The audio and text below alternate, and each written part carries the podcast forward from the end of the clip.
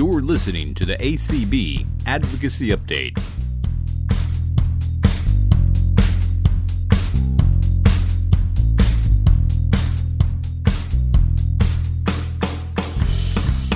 Hi, everybody. It's Claire at the American Council of the Blind. I'm the Advocacy and Outreach Specialist, and welcome to another episode, the first episode of the ACB Advocacy Update for 2019. It's exciting. Um, so today you get me and only me, so be excited! Woo!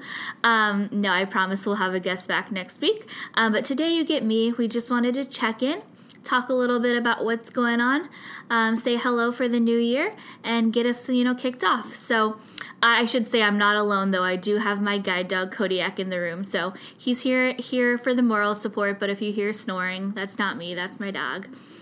Um, yeah. So welcome to 2019. Um, we're going to be kicking off with some really great episodes coming up in the next few weeks with some really great um, uh, guest speakers. So please stay tuned for that. Um, just as a little spoiler, we have some really cool things we'll be talking about things like employment of people with disabilities, the media portrayal of those in the blind community, autonomous vehicles, something I know I'm really excited about, and I think a lot of the blind community is. So please stay tuned. We have some really cool things coming up in future episodes. Um, also, all as we always say, remember you can always email us at advocacy at acb.org.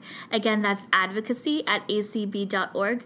You can email us to talk about any issues that are going on, any things you need help with. Um, again, I'm the advocacy and outreach specialist.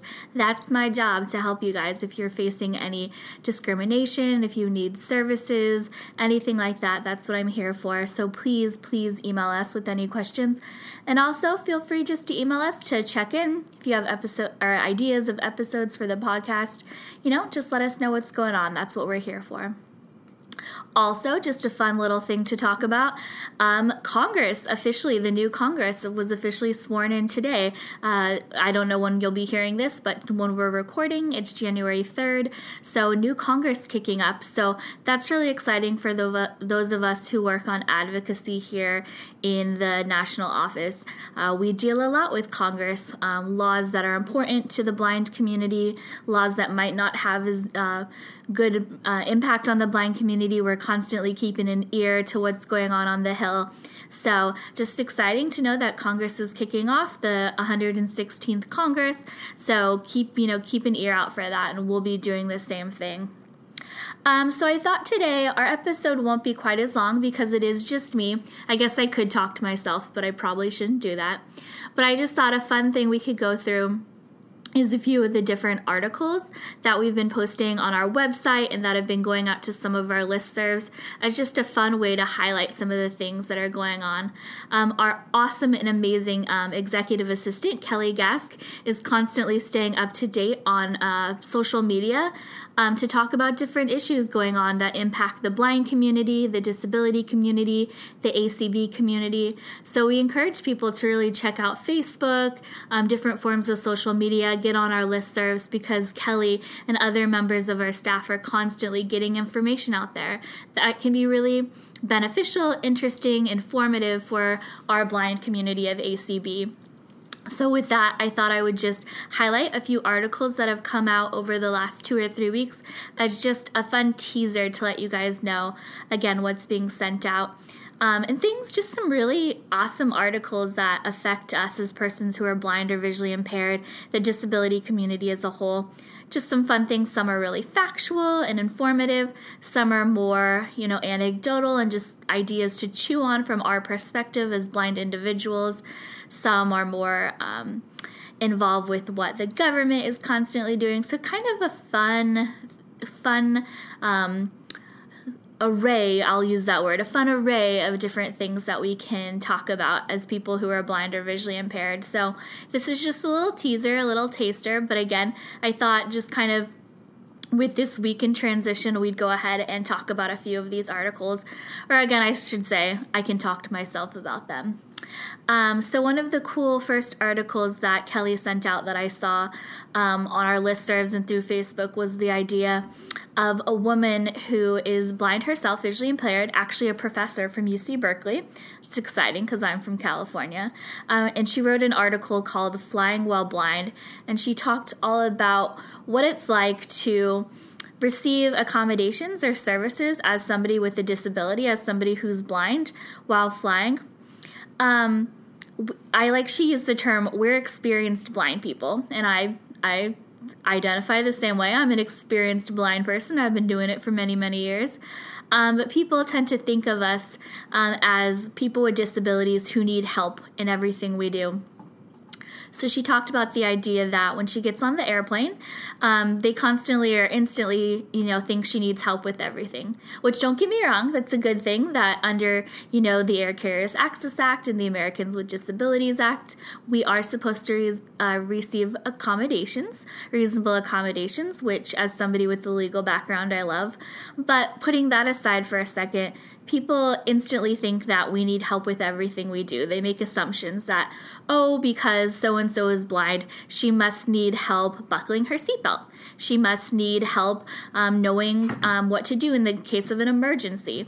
And while it's important that these rights aren't forgotten about, she really shined a really cool perspective on how she has just as um, the same abilities to do things and even in certain circumstances the you know an advantage to dealing with situations on a plane. So she talked about the fact that she was tall so she could put her suitcase uh, by herself up in the the overhead compartments. That she's flown a million times, so she knows exactly where you know the different uh, resources are and what have you in the plane. So I thought it was just cool to kind of flip the perspective a little bit because as somebody who's blind, I feel the same way. She also talked about the fact that.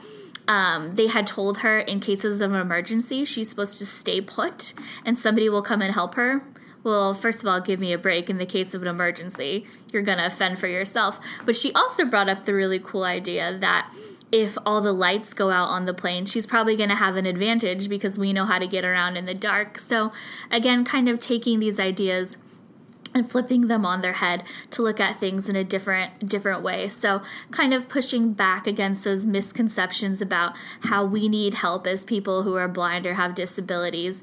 Um, she gave this really cool um, alternative idea that the man sitting next to her on the plane he kind of started to grip the handle or the the chair arms and he seemed really nervous. Who knows what his background was with flying.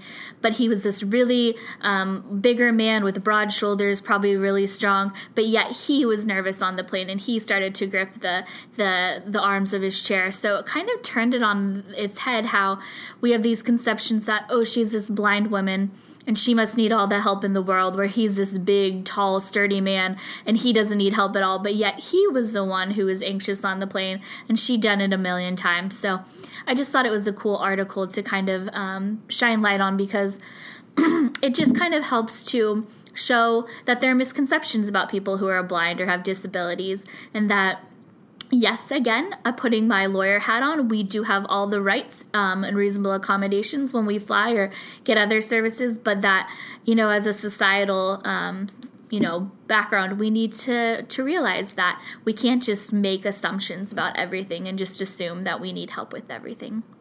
Um, so that was one of the first ones that Kelly posted and that we saw on social media that I think is a great one. And again, all of these have been posted, so you can go back and find them, um, and we can send them out again too if people are interested. Another one I wanted to quickly shine light on was one called, um, it was all about criminal justice and the benefits that. Um, uh, persons with disabilities um, might be experiencing with the criminal justice reform that Congress has started to talk about. Um, things are still moving slowly, so we don't have anything major to report back. But um, Congress and the 115th Congress that just ended about a month ago, and the new Congress have started to shine light on some prison reform issues.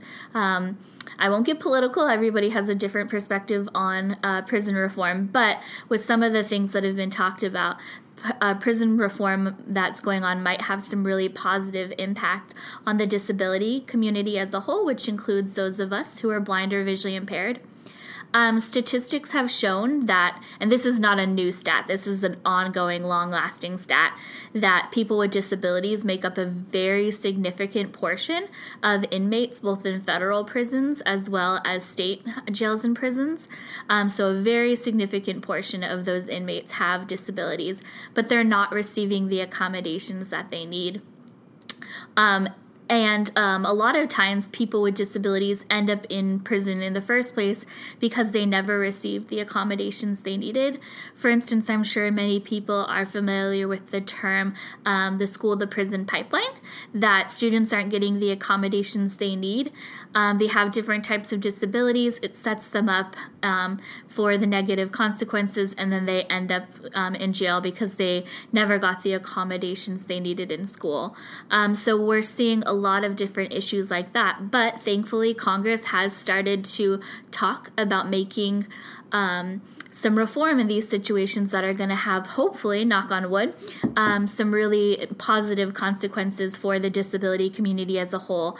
Um, and at least what was seen about a month ago when this article came out, it was bipartisan, meaning both parties, the Democratic and Republican parties, both know that it's an important thing. So I just wanted to highlight this this issue because um, it does potentially have some really awesome um, positive impact on the disability community community because again, the disability community makes up a huge fraction of those who are currently um, prisoners in prisons and jails. So, uh, hopefully, this will have a positive impact and will start to positively impact those who are blind or visually impaired within the the uh, you know federal and state jail populations. Um, so that's another one you guys can see that's been posted. Um, and then one last one that I thought would be fun just to highlight has to do with hiring people with disabilities. And the article was titled Hiring People with Disabilities is Good Business. Um, I thought this was really exciting. I will give the caveat that I am not a business person, I am not an economist, I don't pretend to understand all the, the stats and the numbers, but we all know that at the end of the day, businesses want to make money. That's what drives them. And this article really looks at the fact that hiring people with disabilities has a very positive impact on these big businesses. And that's going to make these big businesses happy. They want to make money. And at the end of the day, that's going to have a huge impact on our country. Um, and so this is going to get businesses excited. Um, so studies have shown that businesses who hire people with disabilities outperform that's outperform that's do better than other companies. So this is huge huge because it drives profitability. And again what do businesses want? They want to be profitable. Um, so statistics are showing that if you hire people with disabilities it's going to bring in more revenue. Um, so that's a huge thing. Um, there's a lot of statistics that were in the article. I tried taking note on them but some of them started speaking uh, businessese that i do not speak. So if you guys want to look at those stats i encourage you to go back and read the article again that's been posted because it's really exciting. Um, there's something called the Disability Equality Index or DEI, and it's a big um, group out there that does measurements continuously in the profitability world of um, businesses that use um, or hire people with disabilities. Again, it's a language I do not speak, but I'm sure lots of people out there do. Um, some really good statistics and uh, data they're constantly um, collecting. So I'd encourage of you encourage those of you who speak that language or want to speak that language to check it out. And again, we've posted the article so you can see it. Um, so the article also touched base on a couple of some really big businesses we've all heard of that have done different programs to hire people with different disabilities and the positive impacts that have been seen. So the first one was Bank of America, B of A. We've all heard of them. Um, they brought together a team of people with intellectual or developmental disabilities um, and brought together a support service team, and it's had a really positive impact. Um, the next one, Microsoft. We love Microsoft here at ACB. ACB has a great um, relationship with Microsoft, and Microsoft's built um, a lot of different things. One specifically, this article highlighted, but it's not the only thing they've done. But they built um, a successful disability hiring program for people who are autistic, and that's really had some positive impacts on their profitability.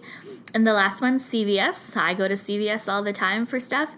Um, they have a program to highlight the strengths of employees with disabilities. And strength of people with disabilities, that was the thing that this article really touched on. That they're not just doing this, you know, nice thing where oh they're hiring people with disabilities which you know is not a bad thing but no they're really emphasizing as well that this has very strong um, economic profitability um, situations going on um, and they highlighted a few different things that have made them successful. Um, providing assistive technology for their employees in these communities has a lot of positive um, ramifications. They have a lot of different mentoring programs going on for people with disabilities or employees with disabilities. Um, they have awareness through grassroots programs, so really getting in there and having initiatives to hire people. Um, make sure that there's representation of people with disabilities. Um, so that's a huge thing. One of the things the article talked about is the fact that people with disabilities are also the customers, the consumers. Like I said, I go to CVS all the time for stuff.